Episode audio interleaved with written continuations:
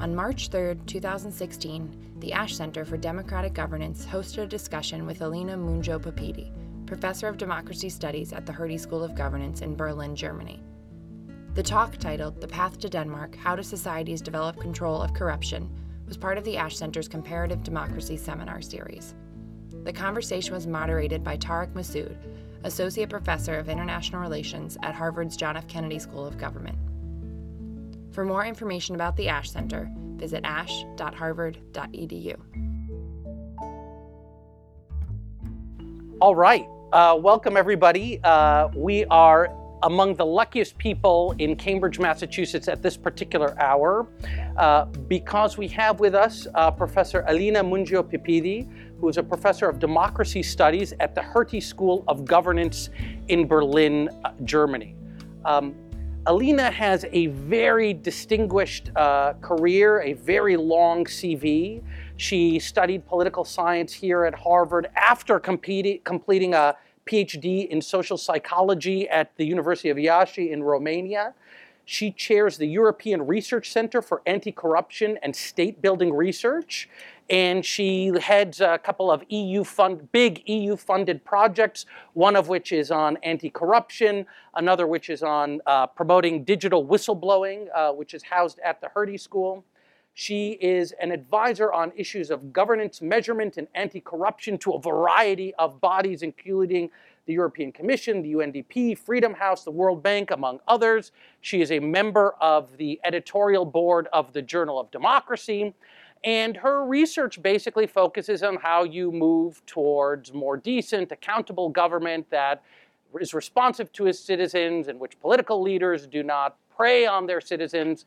Basically, what we here call, um, following uh, Jenny, sort of getting to Denmark, right? How did Denmark become Denmark? We hold it up as this great exemplar of good governance. The question is, how did uh, we get there? Um, and this is what uh, Alina uh, works on, and that's what she's going to talk about today. How do societies develop control of corruption? So please join me in welcoming Professor Alina Mungiu-Pippidi.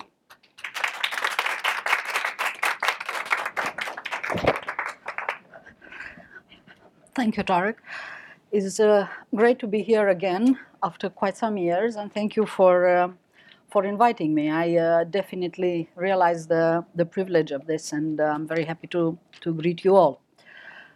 So, uh, about, or let me just say one word of myself to make my complicated biography easy to understand.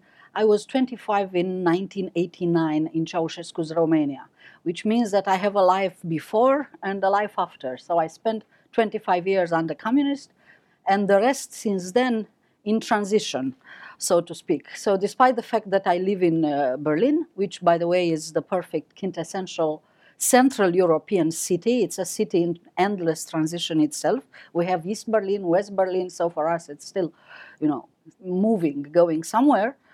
Uh, I am very much a person who uh, is interested in the non OECD world, in the developing world, in the world which still believes it's transiting somewhere, although, of course, this is not certain, as uh, Thomas Carothers very insightfully observed quite a while ago.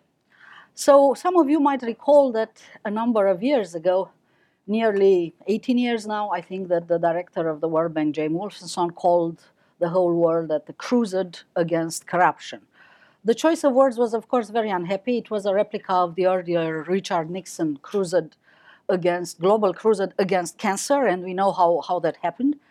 It was simply put too ambitious.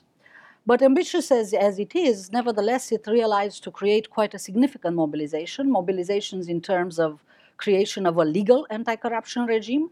Many things happened in this interval. We now have a United Nations Convention Against Corruption.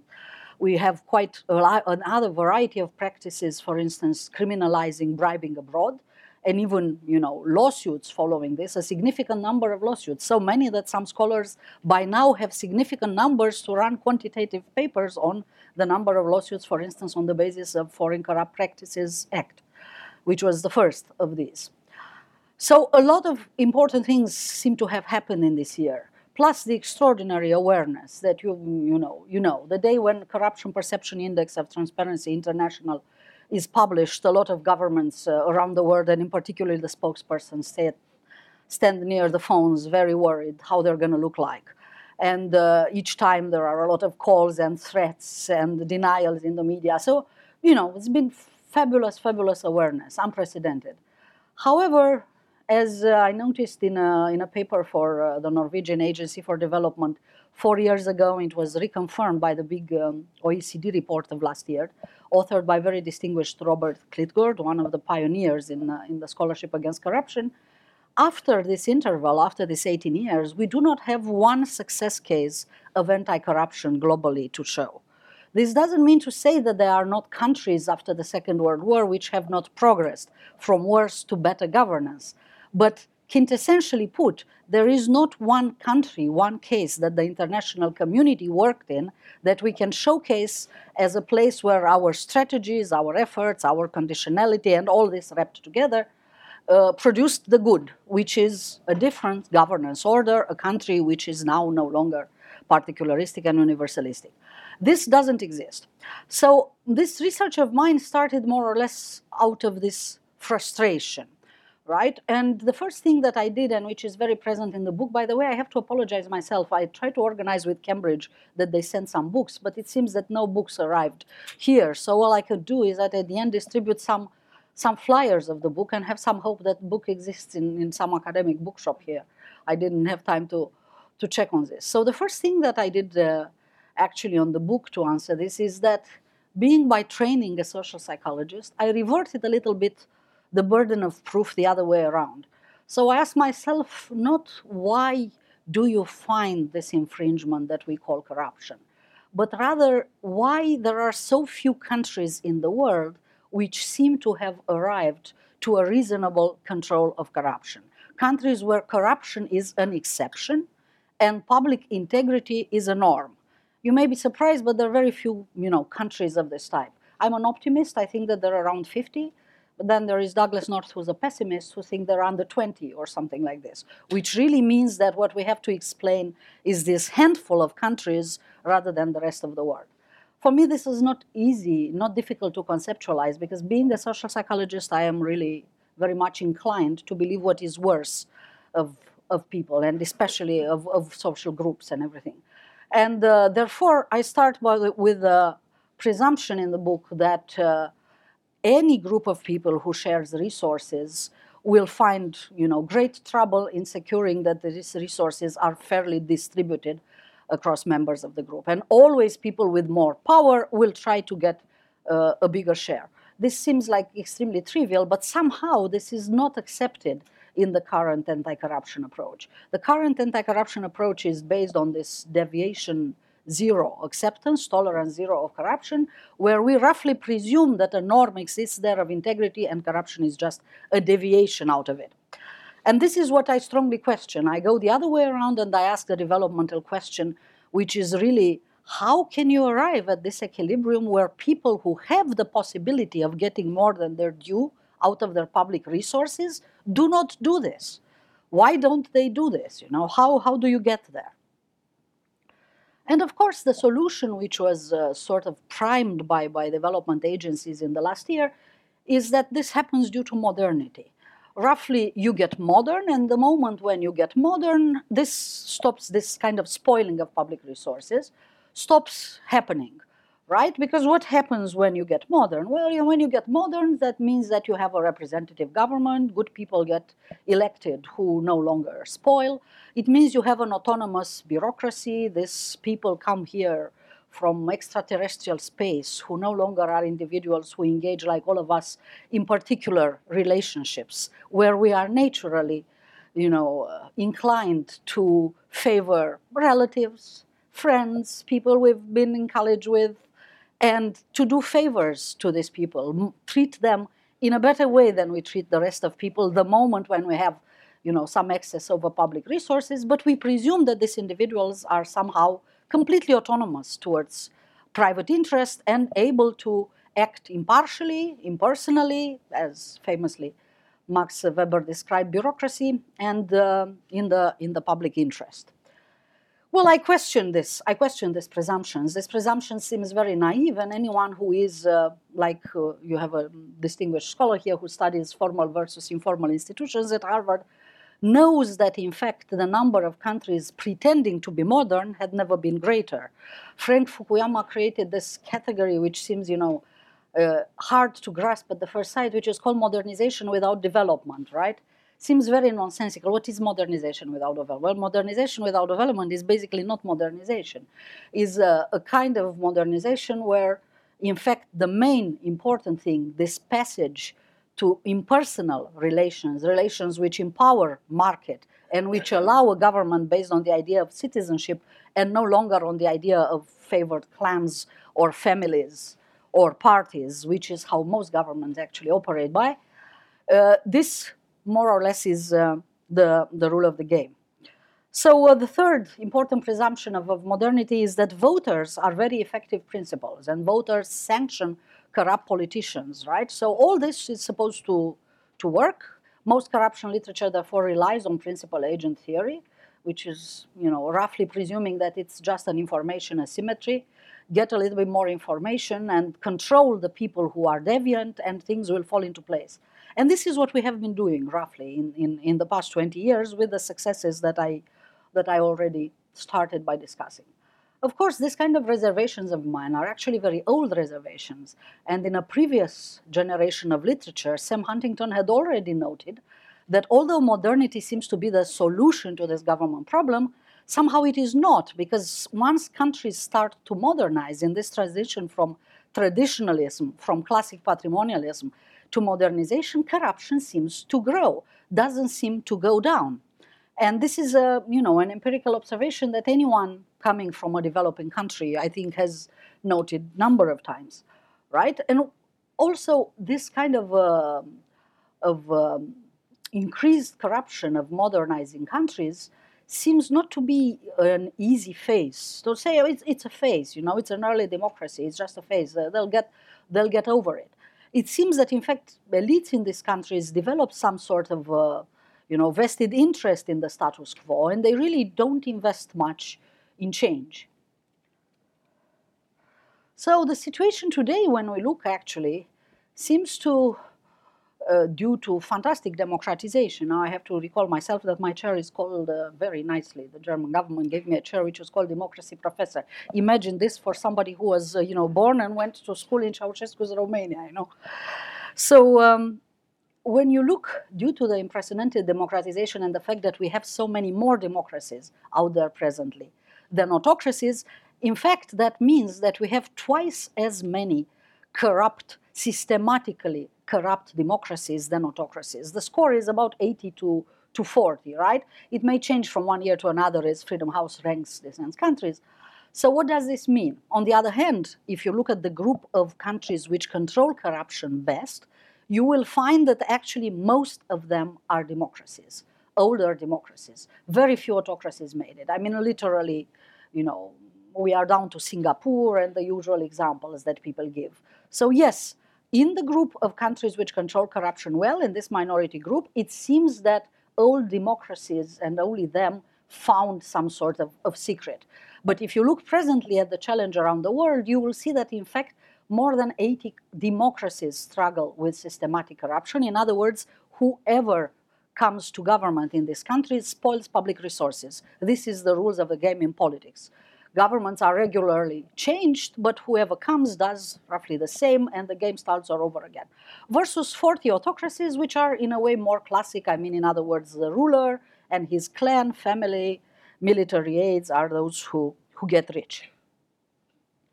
And this shows that it's actually very difficult to solve this problem by top down approaches. Once you are already a democracy, once you already have parties which come to government, and who have the power to actually reshuffle the civil service and the bureaucracy, uh, the reform of the state becomes very much, we argue, I argue in the book, and other, other people in our quite large research group, we are 20 universities in this 10 million project Anticorp, corruption is very much becomes um, a collective action problem. It's not a principal agent problem. Most people do uh, comply by the rule of the game. So if the rule of the game in a society is corruption, this is how how people will behave.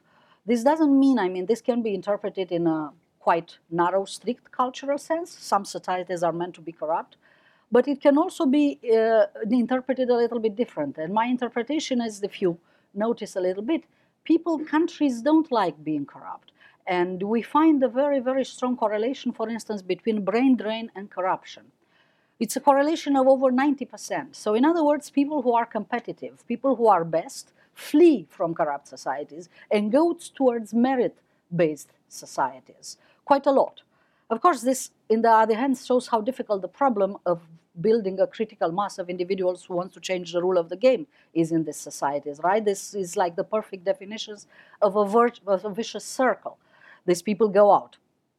So the theory that I look at is actually fairly uh, different from uh, the current theory in political science, where definitely I have connections with uh, this institutionalist group working around um, North Wallis and Weingast and other people. But more or less, I'm not looking so much at formal organizations of elections, of parties. I test all this, and I find all this to be quite irrelevant. So my theory is really grounded like in grand classic historical sociology theory. In Eisenstadt, interpersonal exchanges, in the concept of extractive versus uh, inclusive institutions, which very much correspond to the open uh, access versus limited access order in North. I call this ethical universalism, the institution by which public resources are uh, divided fairly and equally among uh, everyone, versus particularism, the institution in which you can always guess what somebody would take from public resources if you know who that person is. And if you are from a corrupt society, you know exactly what I mean. I ask you, where are you from? Who are your connections? Huh? It's like in a Jane Austen novel. You always know whom a girl is going to marry if you ask about her family connections, right? That are the number one determinant. Once you're past the, the family connections, then you are into the world of merit and market and impersonal relationships where things are far less predictable. So the research questions that I put therefore are why do some societies manage to control corruption to keep it an exception? Corruption is unavoidable in any society. I mean, 10, 15 years ago, I worked as a UNDP academic advisor in the Balkans. You know, I'm a direct witness to the fact that from whatever culture you bring someone, when you bring them in a place without constraints, as for instance Kosovo was, the first you know person who was in charge of the Kosovo privatization fund came on one of the top three best control con control of corruption countries in the world. He disappeared one day with all the collateral fund, simply because it was just entrusted to him to keep in his room without any control at all, right? So temptation was simply far too grand, right? But what I meant to say earlier is that I don't interpret this. This is one reason why I do not, you know, go for cultural interpretations because I know that if, on the other hand, you take a Kosovar from a country which doesn't even exist in full, right, but which is entirely corrupt, and bring this Kosovar to Harvard, since he's a bright fellow, he can come to Harvard and study, you will discover he's not going to try bribing his professors, right? So there is nothing, you know, corrupt about being a Kosovar. It's simply that rules of the game shape the behavior of people, and rules of the game what uh, is what most people do, and most people do this due to a number of circumstances that we can understand and, and study. And what I ask is that is perhaps the international anti-corruption industry right, and the superior performance of these countries which control corruption well is related to the way they organize things. This is very simple then. We all organize things the way they do, right? And I, don't forget that I live in Germany. I mean, Germans have an absolute passion to sell German law to whoever will have it. And uh, sometimes I raise a finger in these development discussions and I said, why are we even discussing passing legislation in this country which does not have rule of law? Maybe we should instead thinking of some transitional arrangement to include, to enlarge the number of people who are subject to the law, because many of them seem to be really in, living in perfect impunity. And they say, yes, you're right, you're right, of course you're right. There's no rule of law, we don't expect this law. But at least at the end of our intervention, they'll have a perfect body of laws in this country, which is better than nothing. We don't think rule of law can be solved. And not, you know, in the, the expectation horizon of, of donor agencies used to be one, two years. I think now that we are evolving a little bit and donors start to conceive that if they want to lead this crusade, if they want to move a country from what is really limited access order to open access order, which is a revolution, it's more difficult than changing a political regime, then you cannot work with a one year or two years perspective, right? But generally, most budget, this is how they're done. So the question is, can I deliver rule of law by the end of, of this year. No, I can't. I cannot, all right? But I have 10 millions to spend. And then what do I do? Well, okay, at least I'll leave you 10 bright ethical codes that, you know, nobody will ever uh, read, let alone uh, implement. So the question that I ask then is uh, maybe it's not organization because organization we seem to have tried and it doesn't work. Maybe it's something which is in the inherent nature of these countries. Maybe these countries already have arrived at a certain type of behavior which makes corruption more difficult. Again, I'll give another you know, examples of my East European German culture clash. Uh, in Eastern Europe, actually in, in Harvard Square as well, if I remember correctly from my student years here, everybody crosses on a red line in complete impunity. Even if they see some cars, they cross if the car is, is far enough, right? In Germany, nobody does that. Not only nobody does that, it may not be any car inside, but in my first years in Germany, I had the experience that actually people yelled at me, especially mother with young children yelled at me and say, what are you doing? How can I tell my child that this is simply not doable if he sees an adult like you crossing on the red line, even if there is no car inside? So in other words, you know, institutions are very, are easier, norms are easier to enforce when people already endorse them, when people behave that way, right? And this creates quite a big problem because if you live in a place where most people are corrupt, you will tend to do what most people do, simply because it's a very high cost in these countries to behave differently. We somehow presume that people will take this risk, and uh, we imagine it's enough to give some sort of whistleblower protection legislation to countries. That's a very, very popular thing. You know, I go around the world all the time with these uh, lawyers who are whistleblower protection experts. You know, there is not one country where they can prove that whistleblower protection legislation changed anything. But nevertheless, they are obsessed by the fact that laws have to be better, and they always presume that loopholes in the laws prevent people from being whistleblowers. No, people are preventing from being whistleblowers simply by the attitude of the people around them, right? People around you are your best protection. If they would approve, of you going against the rule of the game, then you will find the courage to do it. If actually the next day nobody will, you know, dare to sit next to you, no law will encourage anyone to be a whistleblower unless one has a, an exit plan, which is an exile plan, which is more or less since I started as an anti-corruption activist, what happened in, in my situation. Okay, so the next question then I ask then is how did this control of corruption in countries where they are got built historically? And here is my research strategy, which I was, you know, lucky enough to have this European funding to pursue it. First, in order to understand if countries change or not, we have to have some instruments which are sensitive to change. If you work in this area, you probably work like me, and you're equally frustrated like me, with the notoriously insensitive perception indicators that either Transparency International or World Bank do, which are roughly statistical aggregates of um, opinions of bank experts and few other people like this on how corrupt countries are. I'm not completely negative about these instruments. I correlate them in my work with what people think in surveys and with various other measurements, and I find that more often than not, people give right answers to this.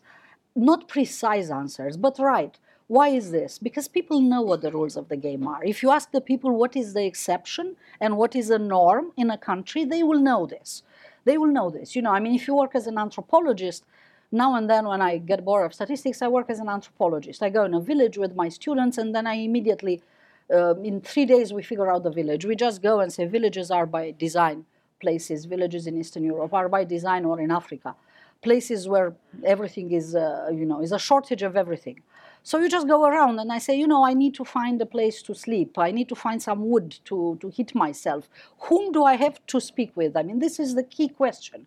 And in three days, you're going to be told who are the brokers, people who intermediate access to these resources, right? It's all based on particularism. Nobody's going to tell you, well, look, it's on this website. What applies to you applies to everyone else. That's, that's not how the world uh, really works, except in a minority of cases. So what do I need to do is to develop indicators, however, so, you know, these are rough indicators. They tell you what the norm is. But what if the norm is changing? You need to have something to appreciate one year after another. I mean, look at India, look at Brazil. We now have these big anti corruption movements around the world. Do we know if these countries are really going in the right direction? Sometimes people who are engaged in activism are very discouraged. I've been many years engaged in activism. I've been for many, many years. I've been the informal leader of all anti corruption coalitions in Romania. Uh, well, if you look in World Bank charts, you will see that Romania has not changed in the past 10 years significantly. All change falls within the standard error.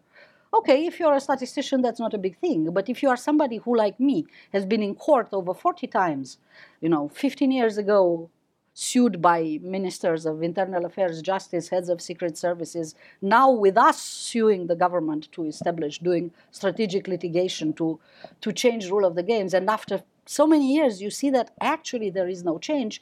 Believe me, this is very, very discouraging. So we need an instrument to understand, a more sensitive instrument, to change, general change, and to policy intervention, to understand if things change after you do something, after you do some sort of policy interventions.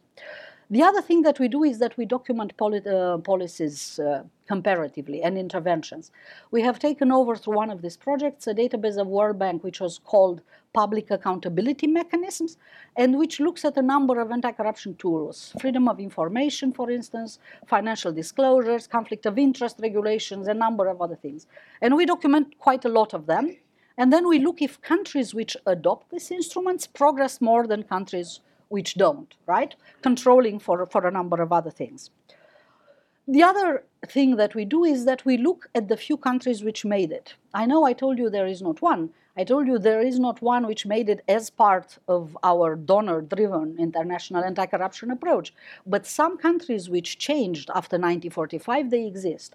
And we look at this selected small group of countries. In Eastern Europe, this is really down to looking at Estonia, which is the only country. What do I understand by made it?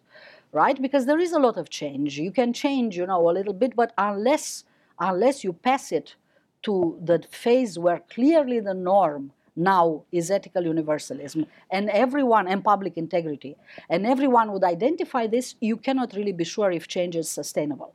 And these are very very few situations countries which which changed it. And for sure you know i would not say that for instance romania passed to this stage although i see it's a lot of optimism about romania. I'll mention this a little bit later so I look at these countries and I try to understand what happened in these countries, what empowered the change in these countries, how did elites decide to become more inclusive. So, in other words, I trace virtuous governance circles. Most economists that you read and look at, they trace prosperity governance centers, and this is why they end like uh, the Acemoglu and Robinson book, saying that actually prosperity starts once you decide to move from extractive institutions to inclusive institutions. But my question is really, why does anybody decide to do this? And this is what I look at. I look at these governance transitions. It's rather, you know, a tough questions.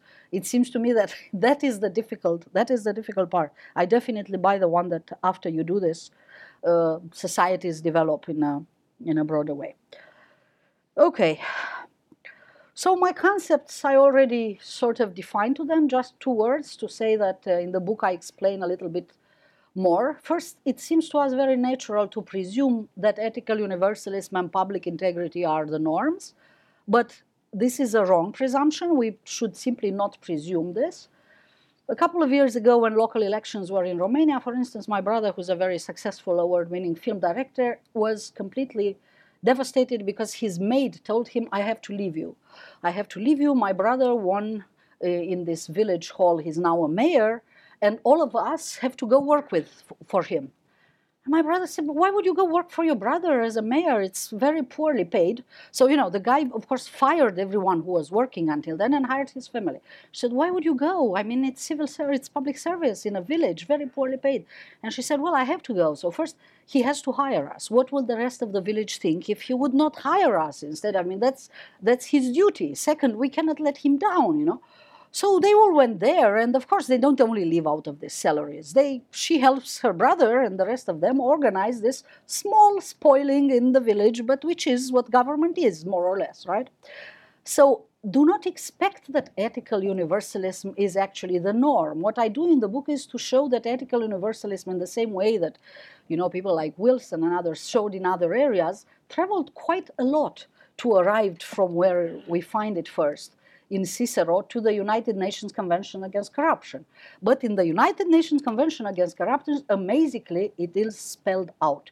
The convention doesn't say what corruption is, it completely falls short. There were huge political battles over various definitions of corruption. So, very UN Solomonic style, it was decided in the end that corruption is not going to be defined in the treaty. Instead, it's put quite clearly what the good benchmark is. And the good benchmark is ethical universalism a government which treats all its citizens fairly and equally, which does policy making based on consultation, who is transparent, responsive, and the rest of it. It's amazing. It's really like a spelling out that all governments in the world are modern. And if you look at what happens, you will discover that 170 countries in the world, which is most of them, right, have by now uh, ratified this convention. I mean, it's a UN convention. It's not binding. Nobody's going to send an intervention force if you don't respect it. Actually, the governments have kept from themselves the right to keep secret progress of implementing the convention. We fight this regularly, or all UNCAC state parties. We fight a lot. I mean, US and EU are pushing uh, for, um, a lot of other coalitions push against. But nevertheless, the simple fact that countries agreed that this is the norm is quite spectacular. It's exactly as though if you want with a human uh, with a convention of human rights, it didn't be, it wasn't implemented the next day, but it created for a whole generation of activists uh, a benchmark they could refer to. Citizens of this country can now, you know, put in question their governments, journalists, whoever. So how do I operationalize all this in order to, to measure it? So what I do is that I define roughly, first I only work at macro level. I'm not a lawyer. I'm not interested in individual corruption. I am not interested even in organization corruption, right? I only work sector and country. And I must tell you that sector and country tend to be very consistent. In other words, it's rather an exception to find clean islands in, in, uh, in countries where the norm is actually particularism. It happens, but it's rather difficult. So I define control of corruption as capacity of a given country to keep corruption an exception. And I measure what is the rule and what is the exception and how this changes. How do I do this? For instance, I have public contract data. We live in the era of big data. So this project of mine, DIGIWHIST, for instance, what it does is that puts online procurement data from EU 28 plus other seven neighborhood countries. So it's some sort of Europe 35, all public contracts data.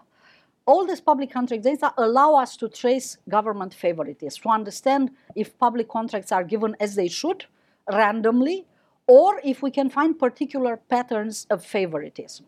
The next thing that I do is that I try to understand where this favoritism comes from, and again, it is fabulous how big data helps. In many countries around the world, not only in, uh, in Eastern Europe, where we are very into e-government, but uh, also in China, for instance, elected officials have to complete these financial disclosure statements. That means that lists exist of companies where officials are or have ever been shareholders. In other words, companies related to people with hold the authority, right? So, in other words, I can come up with two lists of companies. One is the list of companies which win far too frequent, non randomly. We do this, it's called data mining, right? We look for patterns and lists of companies which are politically connected. And bingo, imagine, I mean, in China, in Eastern Europe, and everywhere else where you look at lists, uh, we seem to have a significant connection. And this is not related to democracy so much as it would happen in China, but it's very much related to power. Whoever is in the situation to distribute money seems to distribute very much to himself, to which means to his party, to his clan, to his family, depending on, on society. So this is what I do. This is only one, you know, way of tracing. I mean, in, in modern democracies, it's political party which is generally the vehicle of particularism.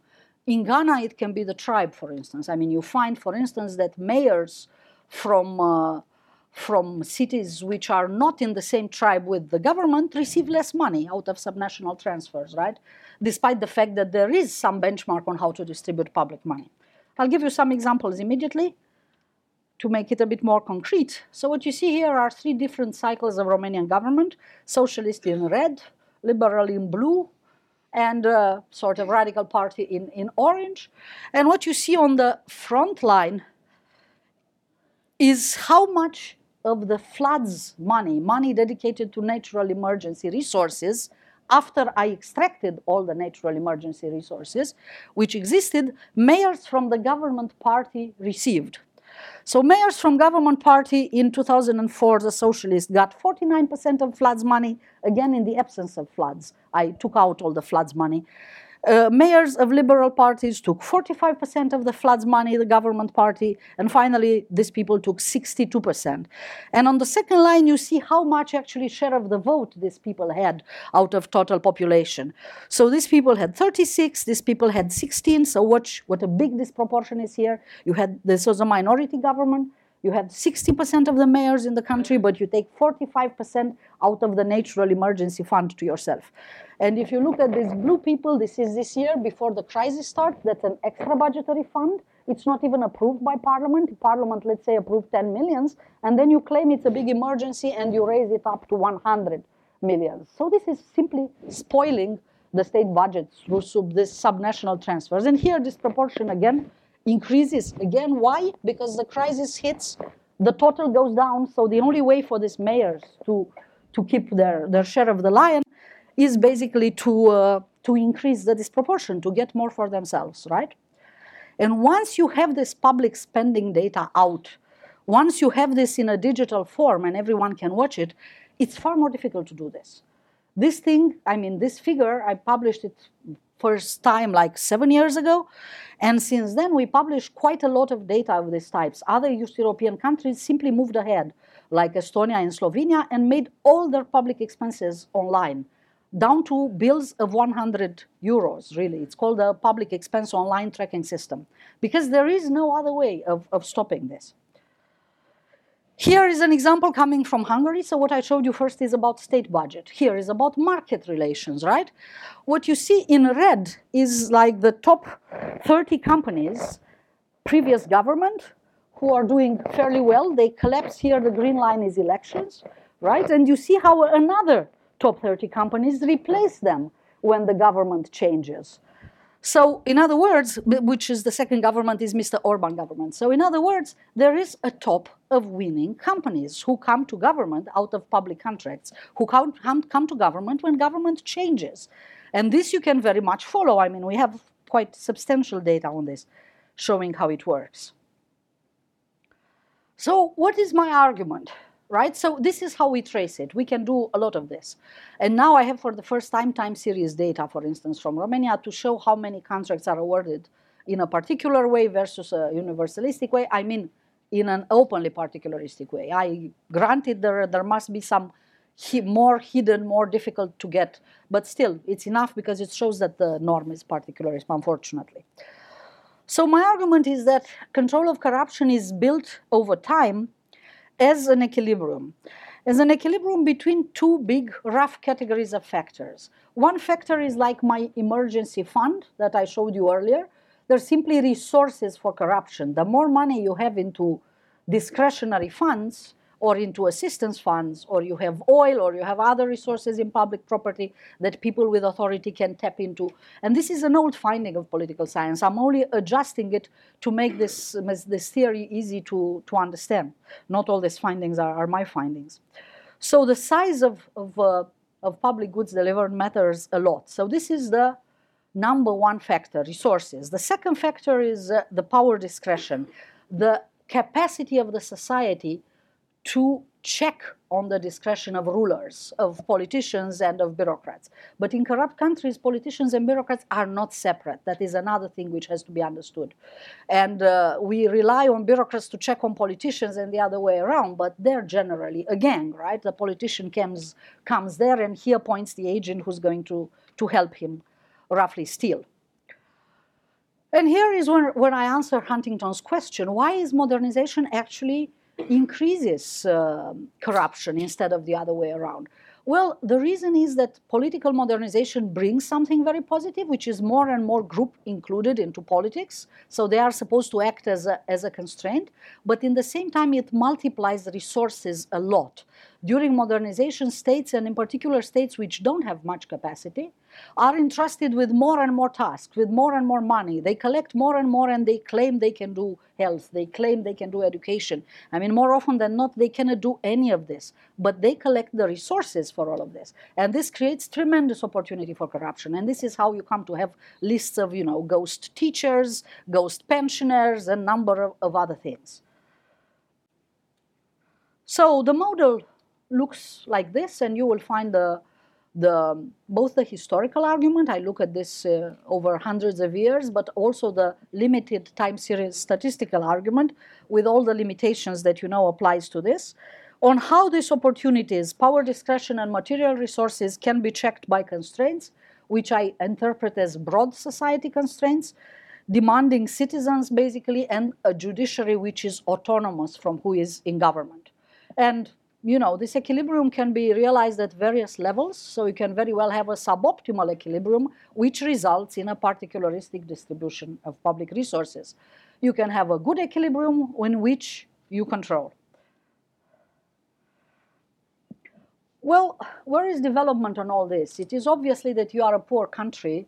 Uh, it is far more difficult to get control of corruption and especially if you are a democracy, right? If you have voters who are below subsistence level, you can buy votes from these voters. They will need to live, right? And this is why we have this very, very close connection between um, public integrity, between control of corruption and democracy. So what I did here is just for visualization. Those of you who are into stats don't get revolted. This is just to get a picture, right?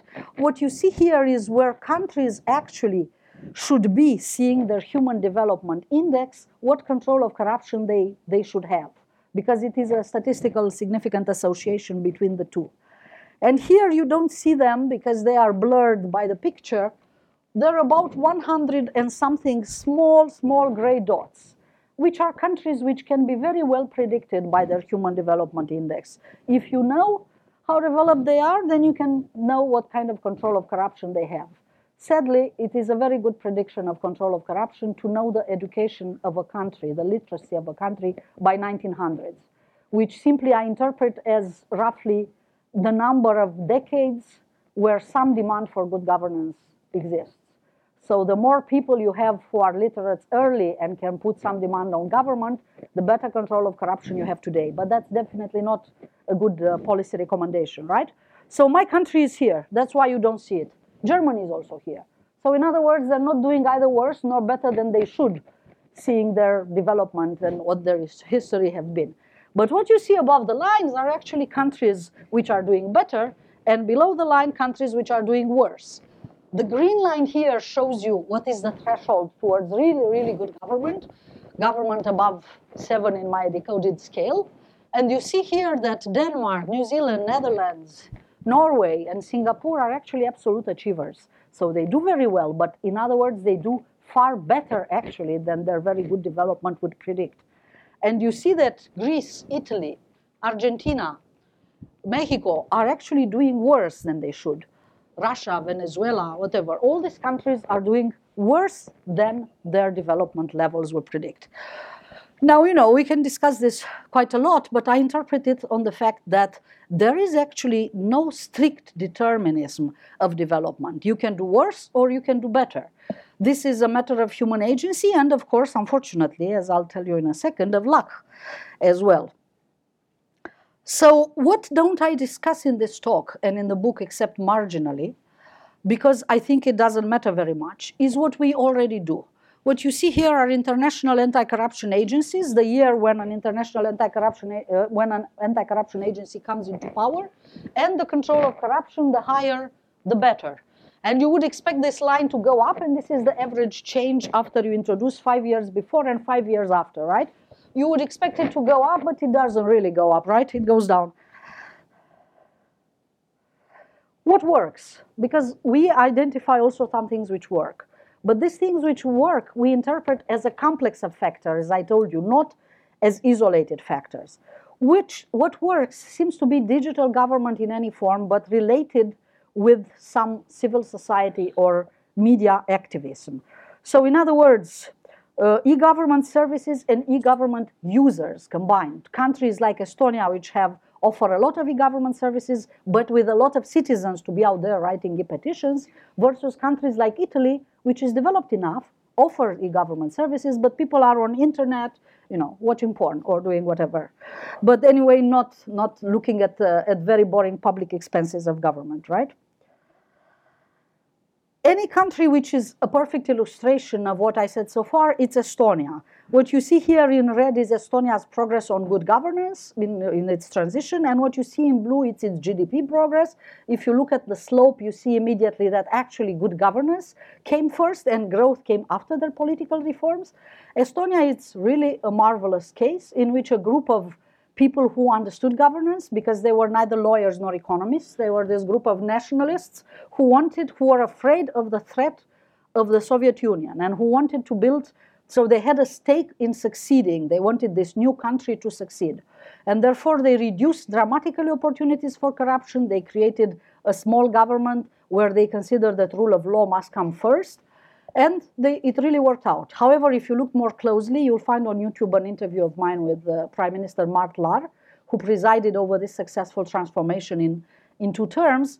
You will see that um, he says in the interview that all important bills, he managed to pass them with one person majority. They had to go to the hospital to take the wife of one of their government colleagues who was a member of parliament because she had just given birth.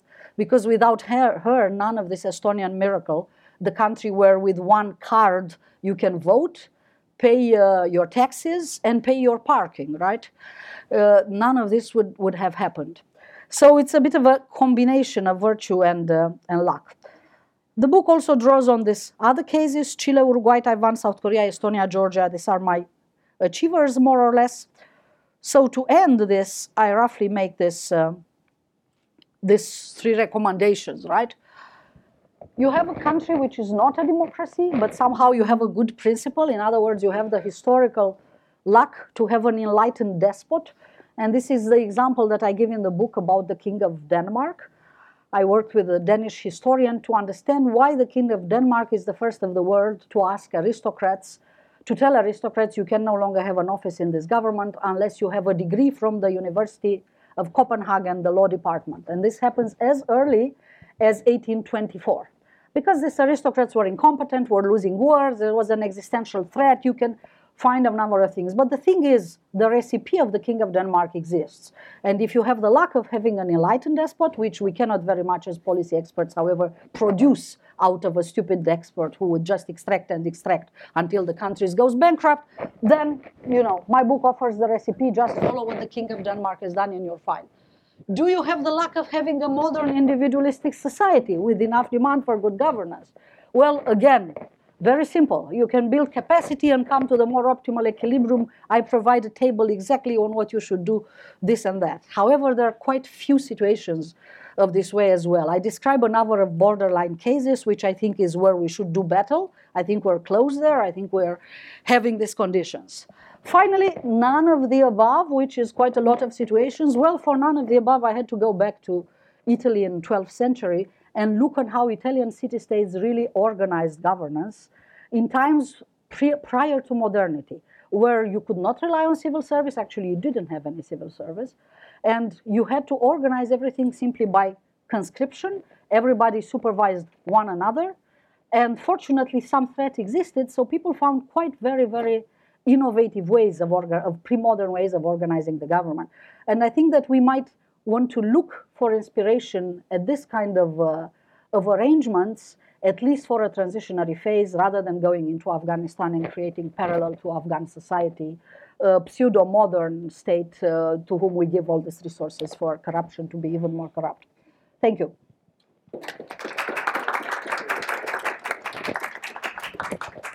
That was uh, really tremendous, Alina. So we have about a half hour, uh, maybe a little, yeah, about a half hour for questions. And I'm going to abuse my position and ask you the first question because what I saw you doing in the beginning of this talk is it sounded like you really wanted to argue against the modernization theory. you wanted to argue against this idea that as societies modernize, they become more likely to control corruption. And you did that by offering what I thought was an unfair caricature of modernization theory that operates through individual preferences, right? So you were saying modernization theory holds that people will somehow become more less desirous of corruption, more believing in the need for Weberian state institutions that treat everybody fairly and are not particularistic. In the model of modernization theory I operate with doesn't say anything about people's preference. People are crappy at all times and in all places and would love to steal, as you said, if they have the opportunity. But more modern societies are, as you describe later, ones where there's more civil society, there's more autonomous organization. So if I want to steal, there's all kinds of other actors in society that will say, "Wait a minute, hold on, you can't." So, so it sounds like that's real. You're you're not really taking issue with modernization. You're just saying the pathway through which modernization brings about anti-corruption or lack of corruption is through proliferating the groups in society that then have the capacity to restrain uh, corruption. Is that right? Absolutely. I'm not taking issue with modernization at all. What we're taking issue with is something called principal agent theory, which seems to be behind all these approaches. And I think principal agent theory presumes modernization. So what I'm taking issue is with presumptions of modernization, with presumptions of individualism. It's a very wrong presumption to presume that societies are organized like the impersonal state is on one side and this uh, individual citizens are on the other. That's simply not how many, many societies work. Okay, let's open it up. Uh, Jenny. So I'd like to ask a question parallel to we should not just import institutions right and left. And I, I love your book. By the way, everyone should buy this book. It's really extraordinary. Um, but uh, so I'm I'm with you that about the importation of institutions. But when I look at your uh, solutions or your suggested solutions, solve collective action problems based on the real principles you have, losers and donors that sounds a little institutional like to me. I mean, it's a flexible institution. It's this set of institutions and manipulate size, cut down. But this sounds to me like an institutional, an institutional kind of solution. It's not a cookie cutter institutional solution. So, just as Tarek said, are you really criticizing modernization theory? I'm saying, are you really criticizing institutional theory writ large? I agree with the cookie cutter concept, yeah, what I criticize is uh, import of tools. And I show a number of tools in the book, which are anti-corruption agencies, uh, ombudsman, party finance regulation. I didn't go into this, but sadly, you know, we find evidence not only that the more corrupt countries have the more restrictive party finance regulation, but amazing enough, people who adopted more regulations over 10, uh, the last 10 years progressed less than people who adopted less regulations, which is so counterintuitive, right? So I am completely against this repertory of tools. So if by tools you understand institutions, then I'm against uh, institutions, but I don't call them institutions very much, right? And what I am in favor is of solutions to solve collective action problems. And I didn't go into this at all, but the solutions have to be quite creative. So they're not really, I mean, I told you that you have to, you know, do this civil society thing and do this tool, you know. The metaphor that I use in the book is that I say, you know, UNCAC seems irrelevant, recommends countries to adopt a number of things that I find that all of them don't work. Okay, but if we conceive it otherwise, if we conceive that these tools are like, let's say, grenades that nobody pulled the pin off and you just throw these unexploded grenades after a wall and they stay there unless there is enough collective action that people pull the pin off then you get a little bit how it works right? And how does it work? Um, i'll give you an example to make this more uh, more concrete more or less. I organize something, for instance, which is an integrity ranking for universities. Now we sit in Harvard and it really seems very unbelievable, but you must conceive that uh, out there, a lot of universities exist just in order to sell diplomas, sell PhDs, and, and whatever, right? Where students really buy exams and something. And my country, my original country, is is a country like this. And there are also other papers about Kazakhstan and increasingly about Russia, which used to be a country with top quality universities, but these days they sell a lot of PhDs, right? And uh, there is really a big collective action problem because what happened is that people who are best in these universities left. They went to to better universities in other countries. People who are there enjoy autonomy of universities. So it's not like from top down, the neo patrimonial dictators tells them what to do in universities. No, they close ranks themselves.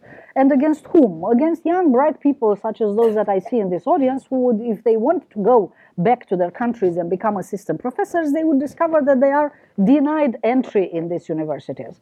Who want to, you know, keep their family rules and operate and, and, and spoil and sell diplomas in the future. Now, what do you do in a situation like this? And this is also, you know, comes to the hardcore of my argument that in corrupt societies, it is actually the society itself which becomes quite corrupt. It's not just the government, but all the groups, all the status groups in various professions close it down. And this is what makes, for instance, Italy understandable. Italy doesn't change, they change a lot of governments, but it's just politicians. But status groups exist in academia, for instance, who do not allow it to be entirely open in the sense that it is open, for instance, in, the United States. So how do you operate with this situation? So I published a story in Times Higher Education Supplement on how we do it. I'm not saying we succeeded, but we're progressing on this.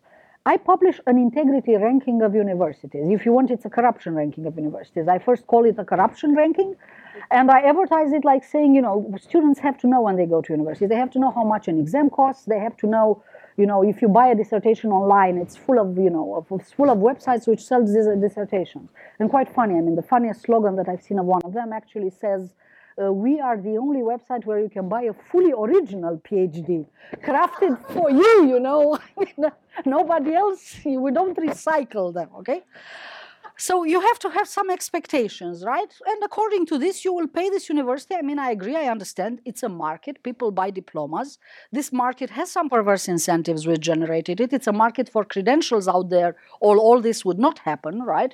And in corrupt countries, people just need to produce a diploma. Nobody cares for their skills, or again, this would not happen. So I understand, okay, I understand. But also, we have to bring it in the open. People have to know what, what is expected. Now, whom can you ground this on? I mean, the problem is that all this establishments are corrupt. Rectors are the most corrupt. When I heard that in Peru, somebody who read this uh, this thing of mine three four years ago because it was published by Transparency organized a similar campaign in Peru, and I realized they actually had more success than I did because at the end of their campaign, where they managed to mobilize a lot of students, all the rectors, the council of rectors in Peru, uh, resigned. They closed it. And this is exactly what it should happen, you know, to really manage to, to kill the status quo because it was them who were opposing reforms. So, whom did I rely this on? People who have graduated from uh, Western universities and return and try to enter in the system. Let's say some of them teach here and there, but they don't really have chairs. And these people I recruited as evaluators. Unions. Unions naturally get into conflict now and then, some unions with the administration due to labor conflict. Some unions are very conservative, but others not. I managed to find some unions who at least claim they are interested in integrity and reputation. I brought them on board. Students organizations of students students want quality because you know we live in european union it's a common labor market you want to go abroad and you don't want to have a diploma which is worthless. Brought students on board some better professional associations which ones? Those associated with disciplines which are not crooked like mathematics physics biology those are good right? Those associated with law a disaster. They only give fake degrees to all politicians, county heads of police, uh, heads of courts. There's nobody who doesn't have a plagiarized degree. And this is the coalition. And this coalition then assesses these universities in a very open process. You go in the university, you tell them people who don't cooperate get a bad degree. So I send everyone a letter saying, Welcome to our exercise of evaluation and self evaluation and whatever. Your response is part of this evaluation, right? So that they know. First time they sent me lawyers seven years ago. I said, Okay, send me lawyers, I'll send you lawyers. Also, you're a public university, you get money, you have to undergo this. And in the end, I do a big show on the stage of the National Theatre in Romania, where I put the first three, uh, you know, the least corrupt of them. Nobody ever gets. I give stars, like for cognac, right? Five stars if you're a good university. I never managed to give five stars to anybody, but I gave four stars to three people, and they all participate. I mean, participation is essential.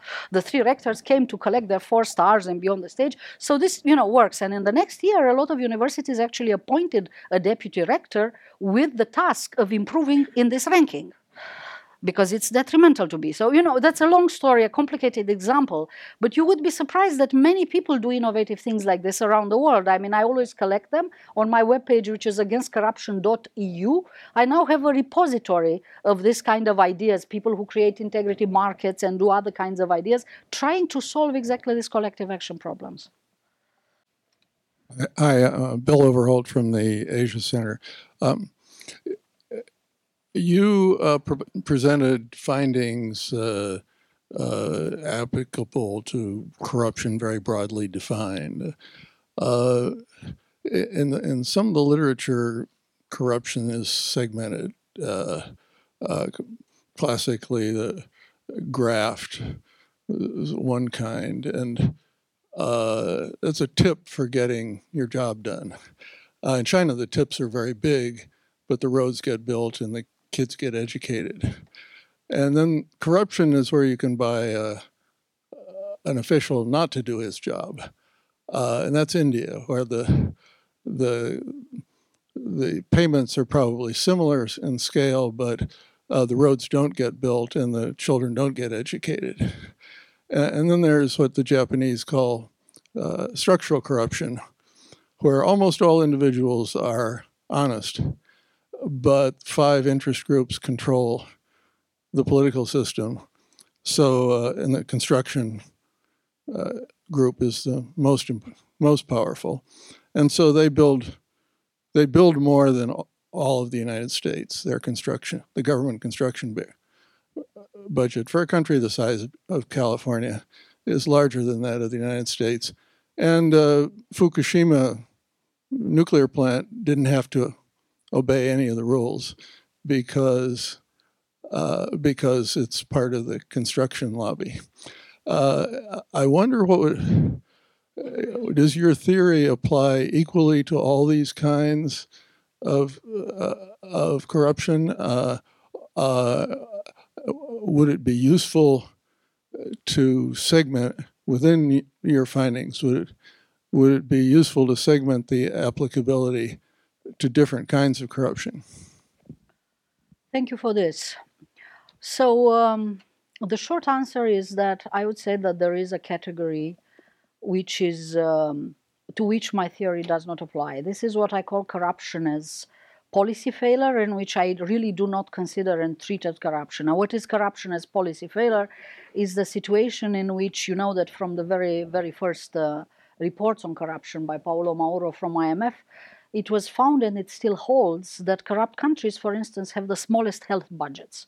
They put a lot of money into discretionary projects, they claim to do airports, uh, soccer stadiums, whatever, but very little into health and education, right? And uh, therefore, people who need to get this health and education go there on the claim of universalistic coverage, but this doesn't actually exist. It's a very limited health fund, which is immediately exhausted. And in order to get in, you have to, to pay a doctor. Doctors are traditionally not paid. You know, I mean, I consider that doctors in Romania are not paid. They're paid 200, residents are paid 250 euros per month and they live in the European Union, all right? So basically the government presumes, considers it's very unpopular to pass a tax uh, to increase you know health spending. Plus it will never get to health even if you if you get a tax increase. Uh, and therefore coerces the population into paying the doctors directly. This doesn't mean that corruption doesn't exist in health. There are also genuine corruption in health. Let's say the top surgeon who has a monopoly doesn't make twice his income as the resident out of gifts. He makes it 20 times, 30 times. He restricts the access of other people to profession, right? Also, there's procurement in health and a number of other things. So this corruption as policy failure, I consider that this paradigm that I create doesn't apply. For the rest, I consider that it applies everywhere, and you can everywhere monitor, for instance, in the examples that you have given, you can monitor market favors. right? As um, Michael Johnston called them. You can monitor market favors, and you will always find the same situation that somebody got a favor and somebody else got a disadvantage due to abuse of, of authority. You can monitor this and you can, you know, come to, to the same situation. And I think it's simpler this way. I think it's simpler, and I think that if we do this kind of monitoring, I mean, I hear, for instance, a lot about corruption in the United States and undue relations between politicians and and all this discussion about party funding and whatever. But what I think that what is the most practical thing to do is to prevent politicians or power holders from reciprocating. Believe me, nobody is going to pay them indefinitely if they cannot give anything back right? And if you monitor, for instance, legislation so that no favors results, that's that's enough for me. And um, the I would say something like this: that if you look, if you take it as a circle, if you consider the whole universe are all government transactions in an area. It can be release of property papers, for instance, right? Or it can be health. And if you look, you will find, I mean, we have lots of evidence on this on the book and on the website. You will find that uh, in most corrupt countries, probably two thirds are on the basis of non monetary favoritism of one sort or another, of influence traffic, of all kind of connections and relations. Then you will find a group which bribes, but more often than not, the group which bribes is to buy excess because it's it's not connected. And then you will find a, you know a, a percentage and this is the percentage that we have to to push up of uh, of people who manage to make the government deliver as it should without any connection and without any any monetary exchange. And the individual thing if that person you know takes graft or just takes a favor or is just a relative i think that these are just means. I don't treat this as as categories you know, you see what I mean. I mean, they're just a way of describing a situation. They're not ways of, of uh, conceptualizing the situation. Okay, we have 13 minutes left. I'd like to get some more Thank you. Uh, very brief. Uh, um, Alina, you have mentioned you consider agency approach in uh, evaluation of corruption. What about structural approach? For example, the importance of religion. Protestant cultures maybe are less prone to, to corruption. Another one, perception of corruption index. Is it correlated with your index or is it different and in which sense? In last one, in my study with perception perception of corruption Corruption index, I didn't understand. Uh, there is perception of corruption index that is done by I think International Corruption Transparency, something like that. And I use it in my research, and I was wondering if it's correlated with your index or it's different. Because what I have found out with this perception of corruption index is that strong autocracy have a lower level of corruption, just like strong democracy. Whatever is in between has a higher level of corruption, according to perception of corruption. But I wonder if you have found the same kind of results.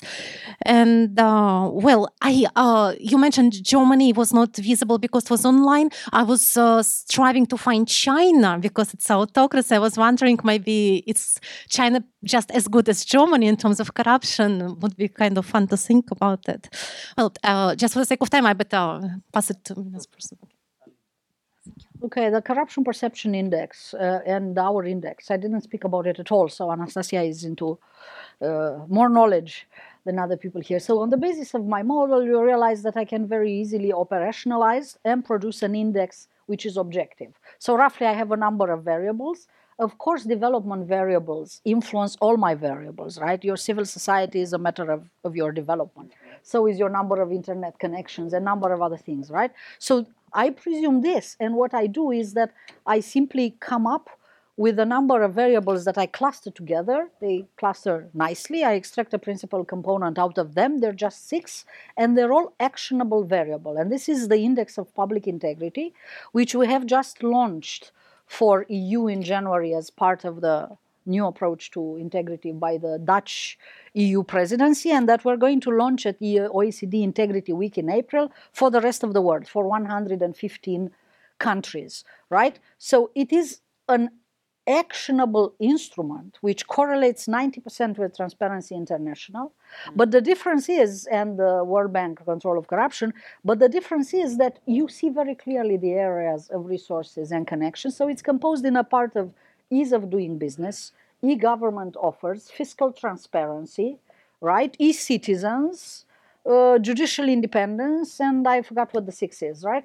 And you see exactly, and you can progress from one year to another. Actually, when we start now, we will start, we have data for the past three years, so we will show that there was change in the last three years. Greece, for instance, poor Greece progressed a lot because it was, you know, pushed around. They had to cut time to pay taxes. They had to do a number of things.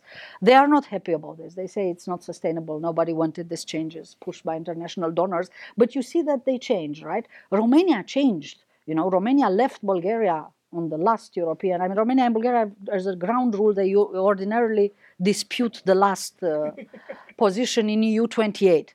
You know, well, we really dumped Bulgaria on EU 28, and we are up three positions. We even left uh, Croatia and the Czech Republic behind due to reforms in the past two years, right? And these reforms, only a part of them are arrests. What are popular, particularly at USAID, and uh, the American diplomats are arrested in Romania. They love this. I mean, if everybody could just, you know, listen to the Americans and arrest everybody. Romania has 18 ministers in jail for the past three years, which is now by now creating major democracy problems, right? And the number of allocations is is is improving. It fell from particularistic allocations nearly 60% to 49, which I think is good, is not bad.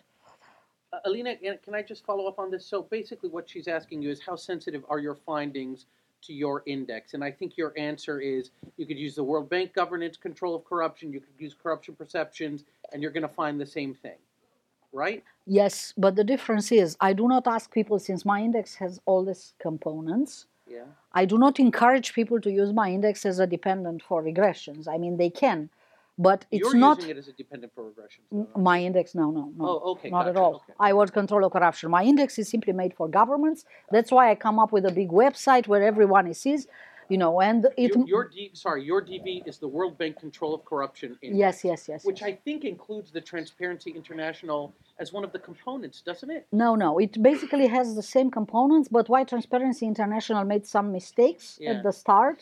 So, in other words, their second year index is based on their first year index. They're not independent, so it should not be used at all in time series.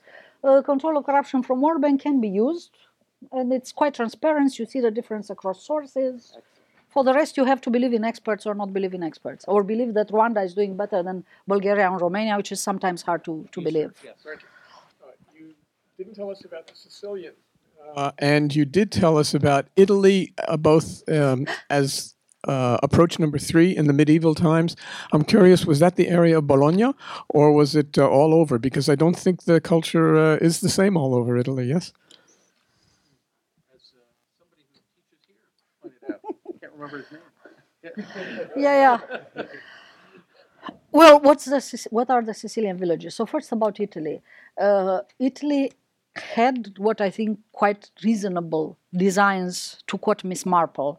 Uh, seeing that human nature is what it is, Italy had very reasonable good governance, in other words, corrupt, uh, good governance design in, in the Middle Ages, where I look at. And the examples of good governance that I look are Venice, Florence, uh, Genoa, Siena, which are really, really great examples. Some of them uh, could be lessons to donor agencies of our days. For instance, you know, the city manager, uh, the podesta, or the governor of a Genoese colony was only paid at the end.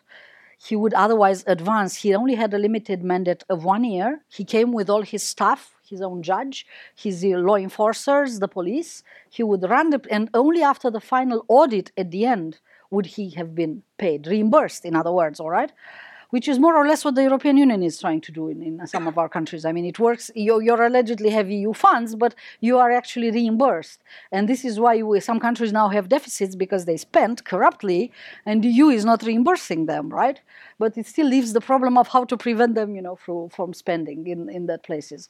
These days, uh, I'm not working so much on Italy, but I have a group of people who work on Italy. You have to understand that, for instance, the big Italian scandal, the Tangentopoli, started in Milan which is a traditionally uh, well-governed area. You know, there are people who argue that Milan and Vienna, but are as well governed, but still they had a commission in Milan on all public works. This was Tangentopoli, which was 16%, and this is what started the Mani Pulite.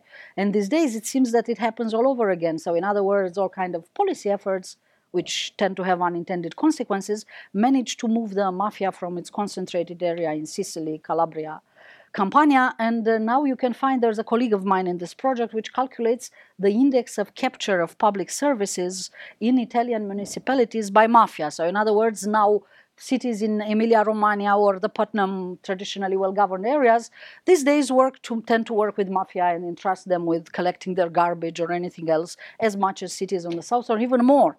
You know, this is fascinating work. The name of this scholar is Francesco Calderoni. It's, it's quite nice what he does. Well, what are my Sicilian villagers? Are another example, like the universities, of this. Uh, social accountability approach that I recommend. There is this very famous village in Sicily, which was the recipient of very high EU funds. In other words, a lot of resources for corruption for the local mayor, elite, whoever. For 20 years, they received money. So they have a glorious beach, but they were given money to do an Olympic sized pool. You know, nobody ever goes there and will ever organize there. 800 inhabitants. And the same with a big saucer stadium. And none of these works were finished over 20 years. However, they never had a negative EU evaluation because EU evaluation is centered on accounting. And if you really, you know, you said you want to do a soccer stadium, well, you said you do a soccer. You paid correctly. I mean, are all the bills there? Are all the bills there? You know, so you can end up with really nothing, spending all this money. Mayor gets re-elected due to all these projects, you know, and in the end of day, in the end of day, it's a disaster. You know, the city has unemployment forty percent and nothing happens. And my very moderate suggestion to this was that if we have involved the villagers into what is European money good for your village, I mean, what do you need it for, into how it is managed, and into some form of audit and final evaluation, we would not be after 25 years with nothing to show for the money. You would be surprised, but this is simply not how EU funds work. You find Europe in such a deficit of Im- image, really. I mean, we want people to love us. We have never been so low on trust, but we throw away all this European funding, and then Mr. Varoufakis comes and says, But what was European fund good for? It only helped the corrupt Greek elites to consolidate their rule, you know, and a lot of people buy this, and they buy this because actually it is true, right? So, what happens after I wrote this? I wrote this and I published this. And apparently, somebody in Greece, an entrepreneur in Greece, read this and he wrote a project, a pilot project in five European countries, which was called Ask the Villager. And he proposed a project to the European Commission to pilot a new way of organizing EU funds so that at least they stop being a resource for corruption, if not delivering something. And he was funded. He got, I don't know how many millions. You know, I'm on his advisory board. I don't know what he's doing there. I have to check that the money is not spent corruptly, right? But. But uh, there is some understanding of this argument. This is what I'm saying. Things are changing. Austerity changed many things. People have high demands these days from uh, how we spend public money, and we have to take advantage of this. We have time for one more question. So uh, there is this lady there, there who's been very patient, actually. Okay. Okay. Oh, sorry. Actually, let's take both questions. And very then generous. Yes. Answer them. Thank you. Um, my name is Ioana Delano. I'm from the law school, Yale Law School. Um, I apologize for that. Um, so my, my question uh, is if, if we believe that, that corruption is uh, is a consequence of, of uh, a problem in society, for instance, inequality or bad governance, inefficient governance, I wonder exactly what the outcome of putting so many ministers in, in jail is. Because uh, in, in Romania, every other minister is put in jail for corruption. And I think there is a sudden degree of uncertainty to the future of Romania and to the actual effect that putting people in jail has. It doesn't seem to solve the basic problems that basically encourage cor- corruption to take place. And I wonder if you can elaborate a little bit on this. What do we solve by putting people in jail? Do we really target the problem? The other one, yeah. Thank you very much for your presentation. I was wondering, so you said that some of the recommendations, such as the creation of an anti-corruption office or an ombudsman's office, doesn't really work for sort of reducing corruption. But I wonder to what extent your data can prove that. Because I think that based on case analysis, you can see that even in the few cases in which some people could do something, those agencies actually helped. So I'm a bit agno- sort of skeptical about the fact that they don't work. Yeah. Thank you. So actually, the questions are about the same thing. Is about this legal, um, you know, the legal impact of this. So I think that putting people in jail helps, and in all this, uh, wh- why does it help? Uh, of course, it's an unlimited number of these people. You know, I mean, the metaphor to look at these political parties in corrupt countries. First, they're really like medieval armies who receive no salaries. I mean, salaries are very low, meager. And so they are told that uh, you, you just have to live out of spoils. This is how parties are organized, right? And they know this. They deliberately know this. They go into politics knowing that this is what they have to do. You keep a share, and the rest goes to the party coffers. So it's an organization, right? I mean, the only difference between organized crime and parties in new democracies, as my colleagues tend to say, uh, we have a group which is into organized crime, is that organized crime doesn't run in elections. That is the only difference. Otherwise, this is more or less how it works. And that means that they have an uh, endless supply of these people. I mean, uh, imagine that uh, you shoot more on them than ever, that's a battle, but other people simply step up. And amazing enough, with amazing courage, to my opinion, because the risk has grown up tremendously, uh, fill their shoes. And this is why I argue that you have to do all the other rest of the circle, all these reforms, reducing power discretion, reducing red tape, cutting their opportunities, very much what Mart Laar did in Estonia, and I have, you know, ample detail in, in, in the book. And now with the Dutch presidency report, I go country by country, roughly. I started with Romania last week, which has a Eurocrat prime minister for 10 months. So we thought, what can we do in 10 months before the parties return? So we simply came up with everything that we can do, you know, killing all the monopolies because it's will be far more difficult for them to reinstate them. So that's what you have to do. You have to reduce resources. You cannot just figure, but arresting people helps because it sends a signal that it's the end of impunity. And this you have to do in this country. So the first battle that you have to wage is that the norm has changed right? The norm has changed. My organization in Romania trained over 1,000 judges with people from Brussels. Most of these judges didn't understand any foreign language, so you'd consider that was a loss of time. It wasn't a loss of time. After that year, they started sentencing people because they wouldn't, they didn't sentence anyone. Why? Because they were sent the signal that the country is run from Brussels, and there is no longer just the traditional power here, but you're now in a broader community, other expectations, you know, and this helped. This helped the judges uh, move on. On the anti-corruption agencies, well, uh, there is this is a consistent statistical finding on anti-corruption agency. I would fully agree with you that there are limits to to statistics, okay? But um, from the very early on, when Daniel Kaufmann first did this, first he found that more corrupt countries have anti-corruption agencies. And there are a number of reasons why anti-corruption agencies didn't uh, deliver very much. One reason is that they tend to be used against political opponents really very very much so. I mean i still have to see uh, only now in Romania, it took in the last three years two governments which fell due to popular pressure before term for someone in government to be arrested. Otherwise, although the country was praised as a big example, somehow it was only ministers who were no longer in government who got arrested by the agencies. And this is, uh, this is not good. I mean, this is actually quite detrimental the anti-corruption president of Romania in the second mandate, who the man who created the agency, in the second mandate, he was completely above the law. Only now, after he fell, it turned out that he appointed his lover in charge of all EU funds, that they spoiled the privatization fund of, of an amount of, you know, over one billion. You imagine yourself, how can an anti-corruption president do that? Well, you know, he did that in the same time as Romania's anti corruption agency was praised as the most successful around the world. So I think that in the end of the day, what makes a successful anti corruption agency? They want to be judged by file, but it is a broader policy that you have to understand. What I look at, and that is definitely not the fault of agencies, I look at if the patterns of distribution in the countries change.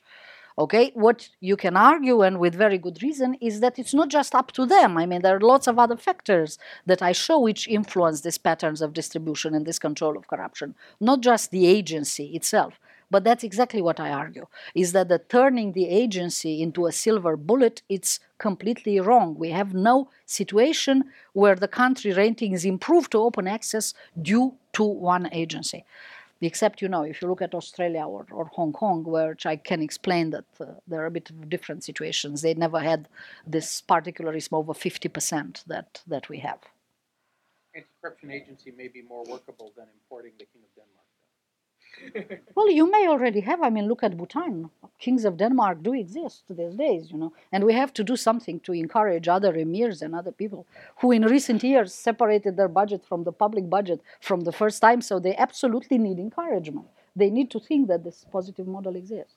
All right. On that note, please join me in thanking Alina for a fantastic talk. Thank you. Thank you. Thank you.